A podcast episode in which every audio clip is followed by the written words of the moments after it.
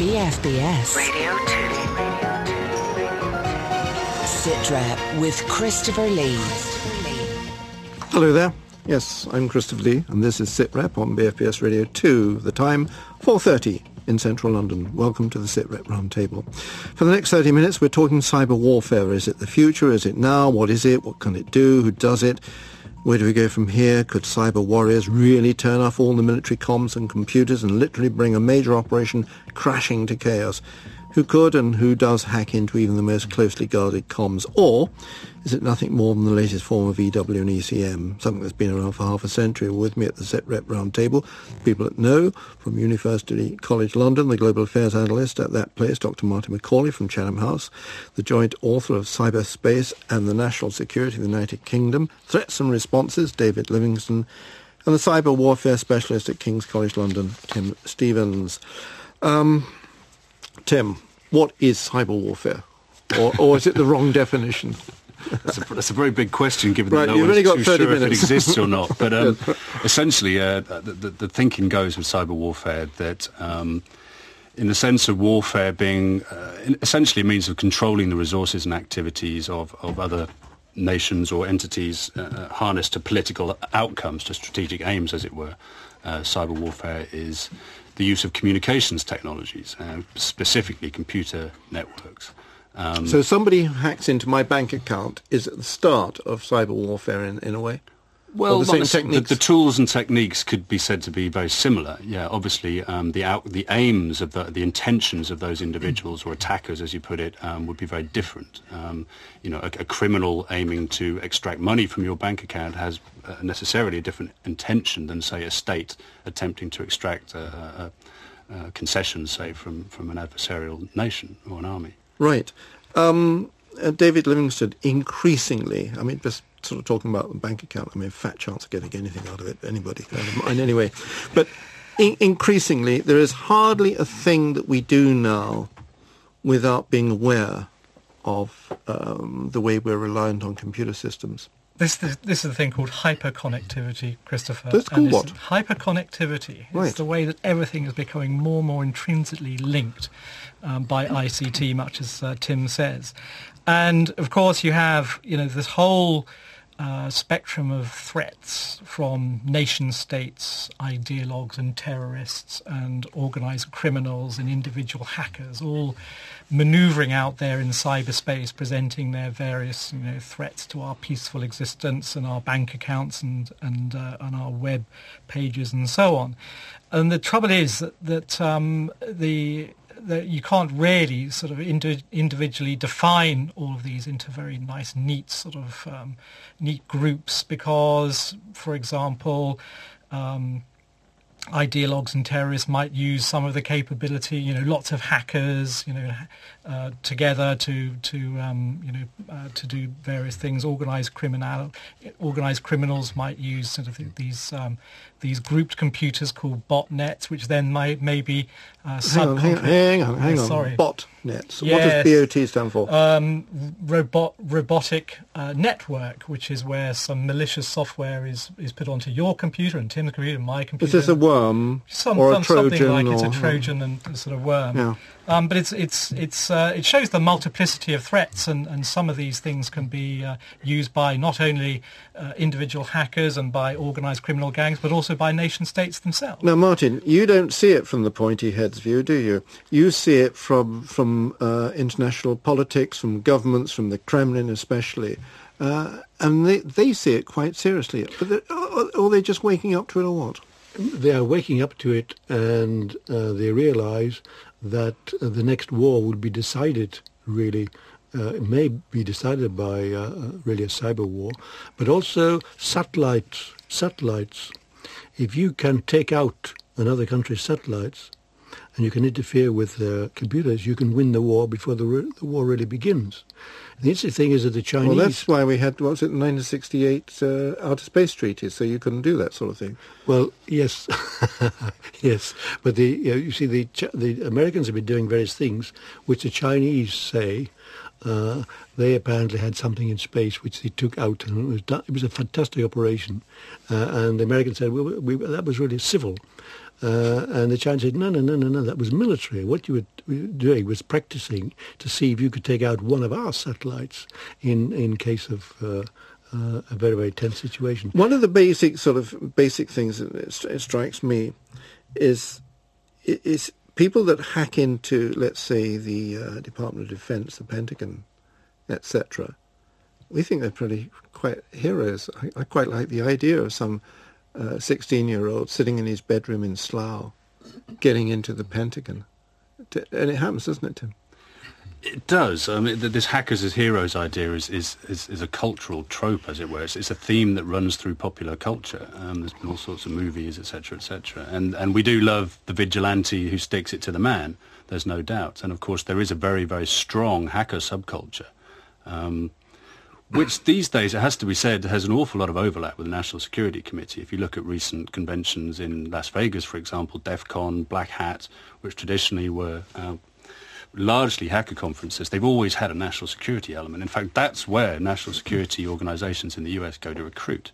And I've been there and I've seen the panels with the guys from the NSA and the CIA and DOD and et cetera, et cetera, actually standing on platforms asking for these you know, these lone hackers, as, as we, we, we read about in the security literature, actually being recruited into national security apparatus. But the, the best hackers are the Russians. The Russians have a very long academic and, and practitioner history. Yeah, they're, they're brilliant. Yeah, they're brilliant. They're brilliant because they, they are brilliant mathematicians. They're brilliant at software. And they were always on the defensive before 1991.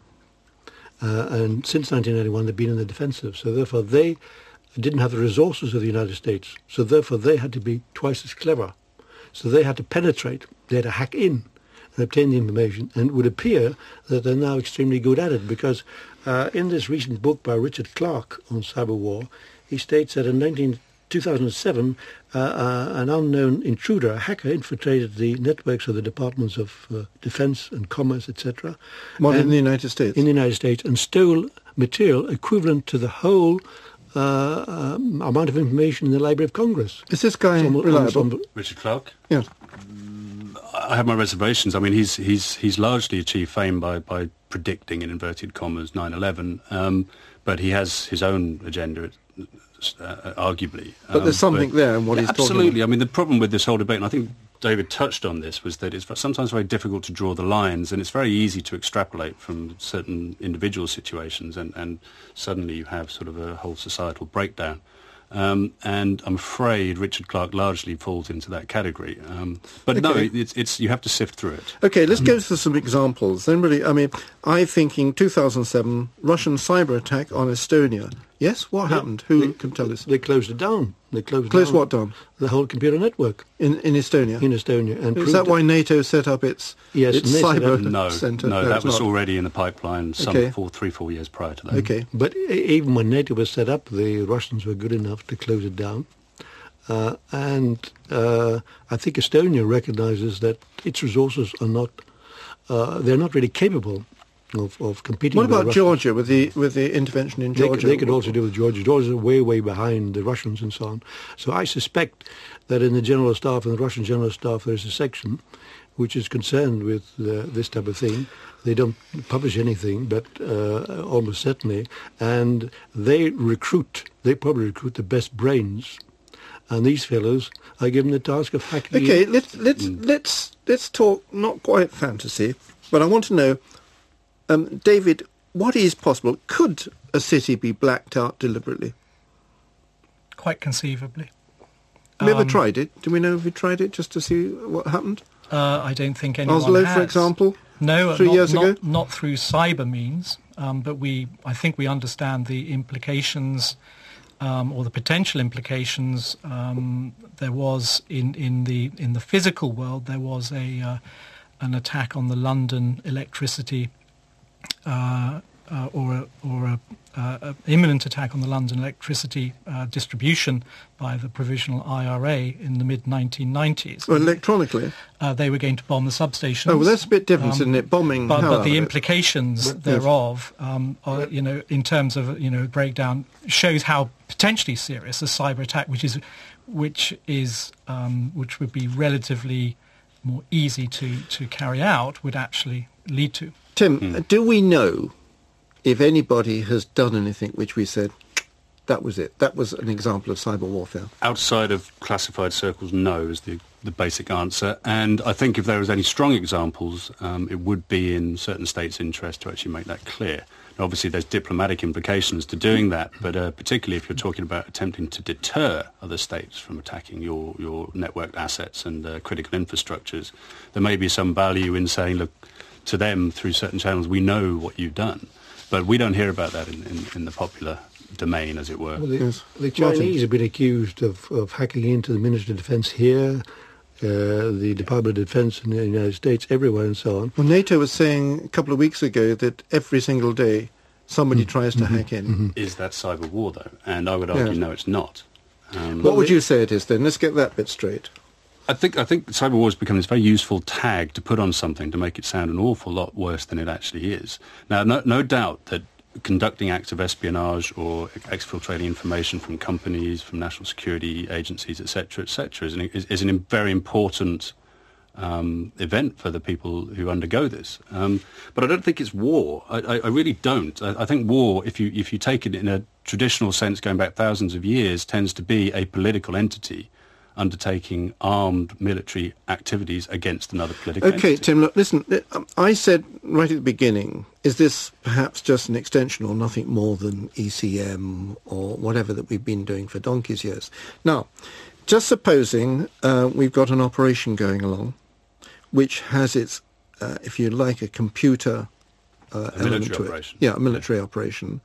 Somewhere, one of David's Trojans or worms have been put in and the operation starts going in a different direction, and it's too late before anybody realizes it. That is cyber warfare? Um, depends whether you think cyber warfare is a, is a discrete mm. activity on its own. I, I, mean, I would argue that that is part of war. Um, yes. You know, and, and, in that sense, you're like right to say that there is a lineage uh, of electronic warfare and also other forms of information warfare, such as subverting the information streams of your opponent. Yeah, because you take China at present. China just set up a cyber center in the General Staff and put the deputy head of the General Staff in charge of it. Uh, and one of their problems is to decide what is defensive and what is offensive uh, cyber war. That's one thing. The other thing is they know that they cannot win a conventional or military or nuclear war against the United States. They know that. They've accepted that. So therefore, how are they going to uh, compete with the United States military? The only way is to cripple uh, their IT networks, their, satellites, and so on. In other words, cyber war to a country like China becomes even more important. Well, I think it extends beyond the military, in terms of cyber war, extends beyond the military domain. And this means attacking the nation, uh, the infrastructure, the critical national infrastructure of the nation, the target nation state as well.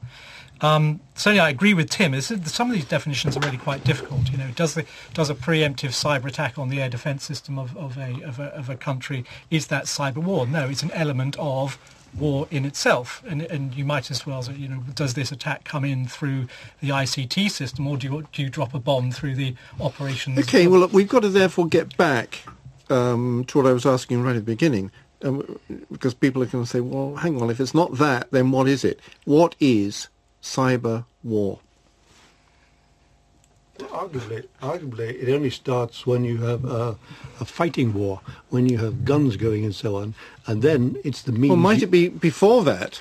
Well, so that degrades you so much so that then I can go off and do something yes. and you're incapable of doing it. It could be, but there are no concrete examples. And I think this is the real problem for policymakers, is that we are talking about something in theory that is, as, as David said, you know, it would perhaps be possible to take out sectors of the critical infrastructure if you knew what you were doing. Let's, let's be very honest, it's a very, very difficult thing to do, no matter what certain people will tell you. Um, you have to know your way around the software systems of the, of the particular energy grid or, or, transport network or whatever. Um, but we, we haven't got the examples to say that we actually know what cyber war is. You can imagine it as being something whereby uh, an adversary would attempt to take out those elements of critical infrastructure, which include things like the internet, includes energy, water, transport, etc., etc., governance, security, military, taking out the, the, the communications capabilities of those sectors such that the person you're attacking would not be able to function properly in those sectors. Now, you can imagine that that could be war in terms of you know one political entity against another. You can imagine that. It hasn't happened yet. Doesn't mean it won't.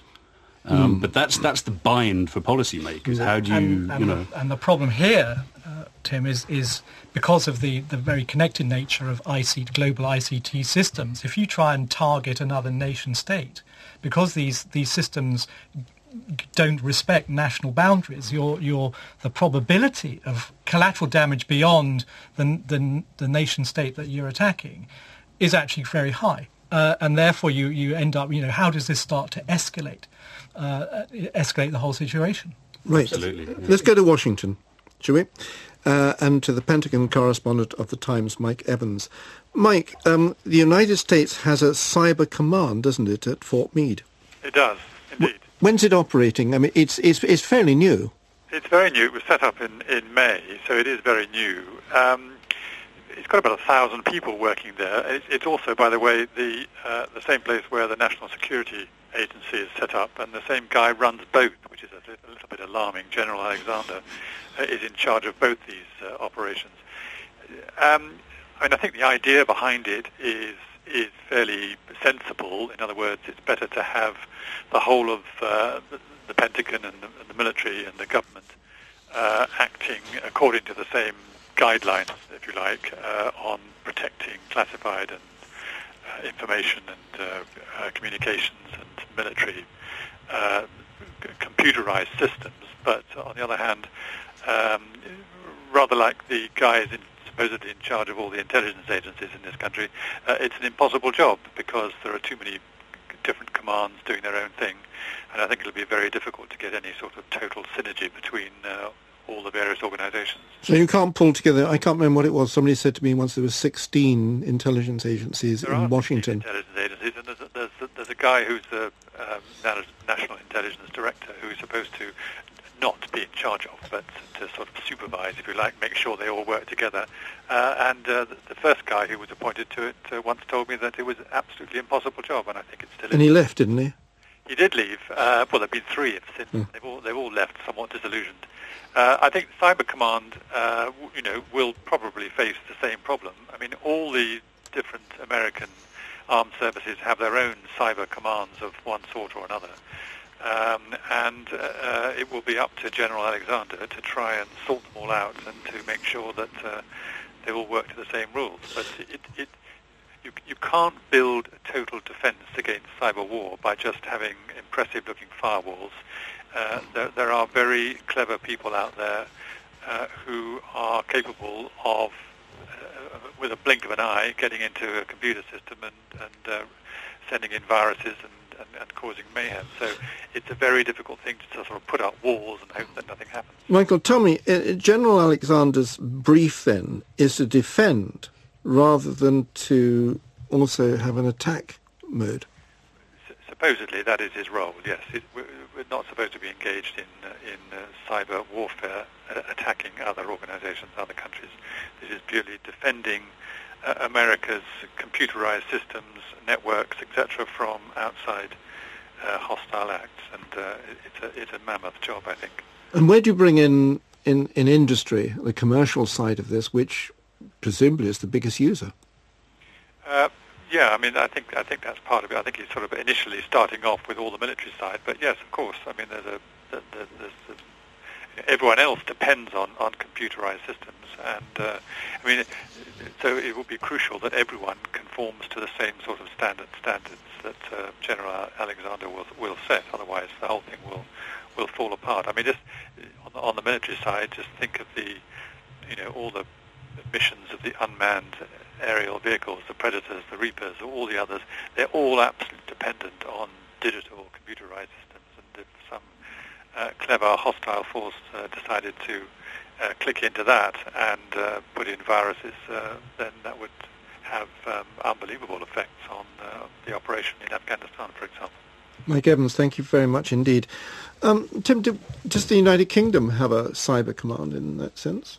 Uh, not in name that I'm aware of, but there are units, yes. What are they? I mean, how do, how are they spread around? Is one at GCHQ? I'm not sure, what? but um, um, well, GCHQ, yes. I mean, it has various units um, whose I can remember the acronyms, but not always the uh, the, the, words themselves. But um, they do have units that are engaged. Uh, MI5 has some MI6. Do we know what um, this Russian business network is that the Russians seem to be using? Anybody know what that is? Well, we know a little bit about it. Um, the Russian business network, RBN, was implicated in the attacks on Georgia in 2008. Um, su- the suggestion was, unproven as most of these things are, that, that the Russian state, the GRU and the FSB, the external and internal intelligence agencies, um, basically subcontracted elements of the Russian business network to conduct the attacks on uh, Georgian government websites, etc., etc. Um, and this is this is one of the, the issues in this whole debate is how far can you outsource um, the functionality, um, the attack functionality or the espionage functionality? How far can you outsource to third parties who may or may not be organised criminals. But um, certainly this is something we see in China. And, and, this is one of the problems, is that in, in the end, when you do detect that you are being, uh, you know, there's someone trying to get into your networks and trying to do things to your ICT systems, it's this problem of attribution who actually is at the other end of, of this attack. And when you start to outsource and when, when your hacker is acting on behalf of a state, but he's actually in, a, in some, uh, some kind of halls of residence in, in China somewhere, but he's, he's acting, doing his reconnaissance, uh, how do you actually say that is, uh, we lay that one at the door of the Chinese government? China, that is a difference. So the, the Russians have the advantage, the GRU and, and FSB, have the advantage uh, of a worldwide uh, Russian business community. And they have made clear to this community that if they wish to continue in business, they should cooperate. But that's uh, what they've always done, haven't they? I mean, well, the KG, KGB did that. I mean, the, the KGB didn't, uh, as far as I know, didn't outsource uh, they kept it within their own uh, community. But you have the situation now where the GRU and FSU hasn't got haven't got the money and they haven't got the facilities. So therefore, you've got the the uh, Russian business, the oligarchs, and all the others worldwide. Uh, and uh, if they wish to continue in Russia, if they wish to continue their business, and so on and so forth. I don't see how that ties in with this sort of cyber war thing because they could do that anyway. No, well then the GRU could say if uh, Estonia or Latvia, Lithuania, any other country, uh, okay, we'll have a group there which will then uh, uh interfere with the uh, uh, computer system of that country. Right.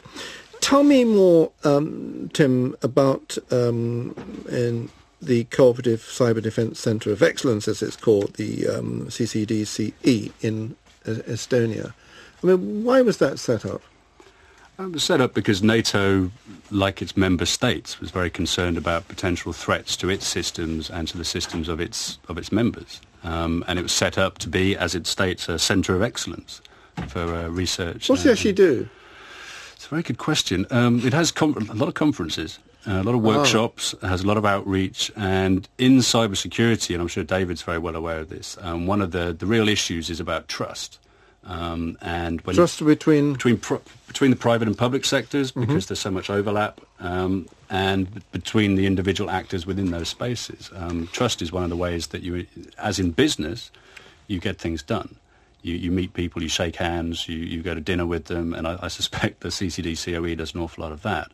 Um, but it, it, has a lot of visiting delegations. I mean, uh, I think it was last year, March of last year, the House of Commons Select uh, Defence Select Committee went over there they would, wouldn't they? Yeah. They would. They would. They'd have a good junket. Yeah, yeah Tallinn. Yeah, indeed, beautiful city. Yeah, yeah I bet yeah. they didn't go in the winter.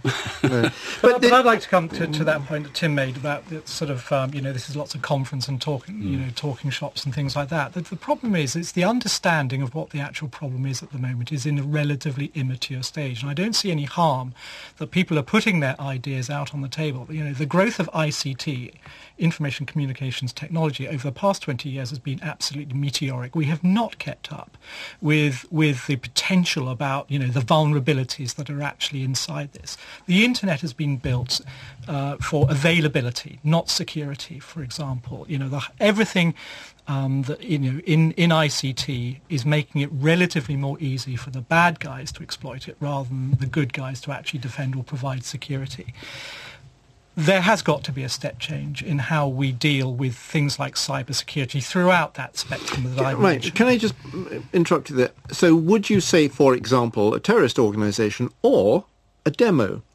uh, using the internet to um, organize, I don't know, protest in Seattle or whatever, is that starting to creep towards the definition of in, in uh, one of the definitions of cyber warfare? I would doubt. Well, I mean, it really depends. I personally, I would say you know things like. Um, uh, let's say, uh, you know, coordination of your right to protest and freedom of association and so on. But if you're um, Taliban, you might say, my right to protest in the way I do it, I can actually issue orders or, or rally or issue a fatwa over the uh, on, a, on a website. Where does that come in? Was that just confusing? That, that, well, that come that you know that is the use of the internet in order to promote your your glo- mm. your globalizing uh, you know Islamism or, or whatever. Is that cyber warfare in itself? No, we come back to the point where it is part of a warlike you know warfare campaign, if you can call globalizing terrorism warlike. You know, it's a component of that is exploitable in order to achieve your ends. In terms of this this concept of cyber warfare, I don't think we've defined it. I, you know, there is there is okay. We're going to have more talking shops. We're going to have more conferences. What is that cyber warfare? I mean, do we need to? I mean, is, are we doing it anyway? where we could actually uh, just disband all of our tank regiments and all of our you know, send all our infantry off to be retrained to be computer hackers because we can we can marshal them in one massive attack on our enemy to bring down their ICT systems. Well, I very much doubt that. It's part of that conflict spectrum that you would use. Whether you would use it as a single entity in order to deliver your uh, to deliver your so-called military. Okay, listen. I sit here and I imagine cyber warfare. I imagine somebody sitting in a NASA type environment uh, or rows and rows of guys sitting there with screens in front of them.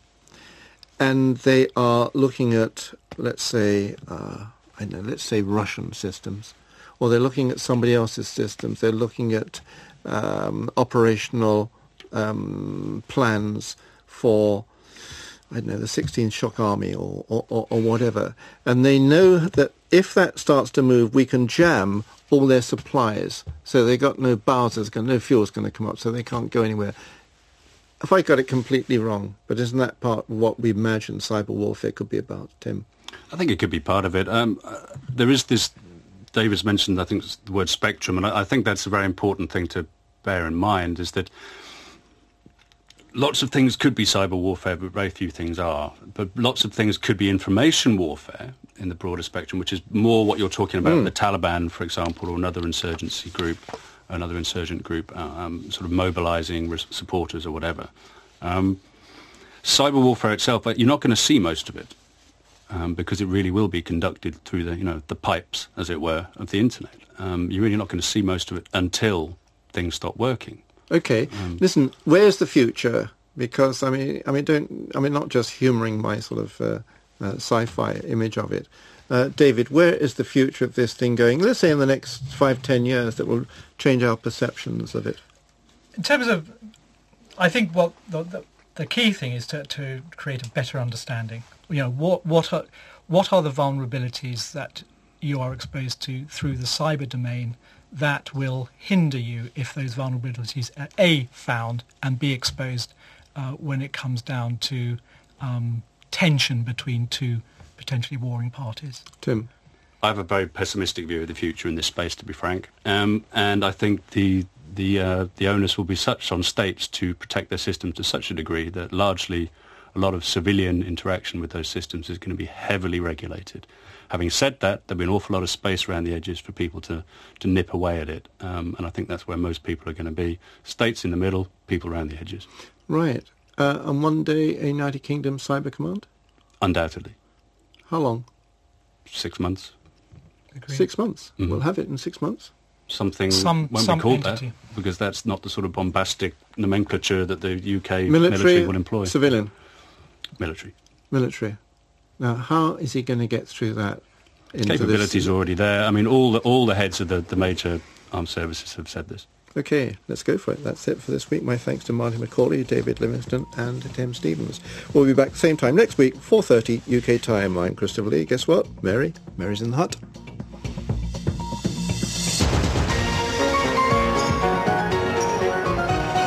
Sitrep with Christopher Lee.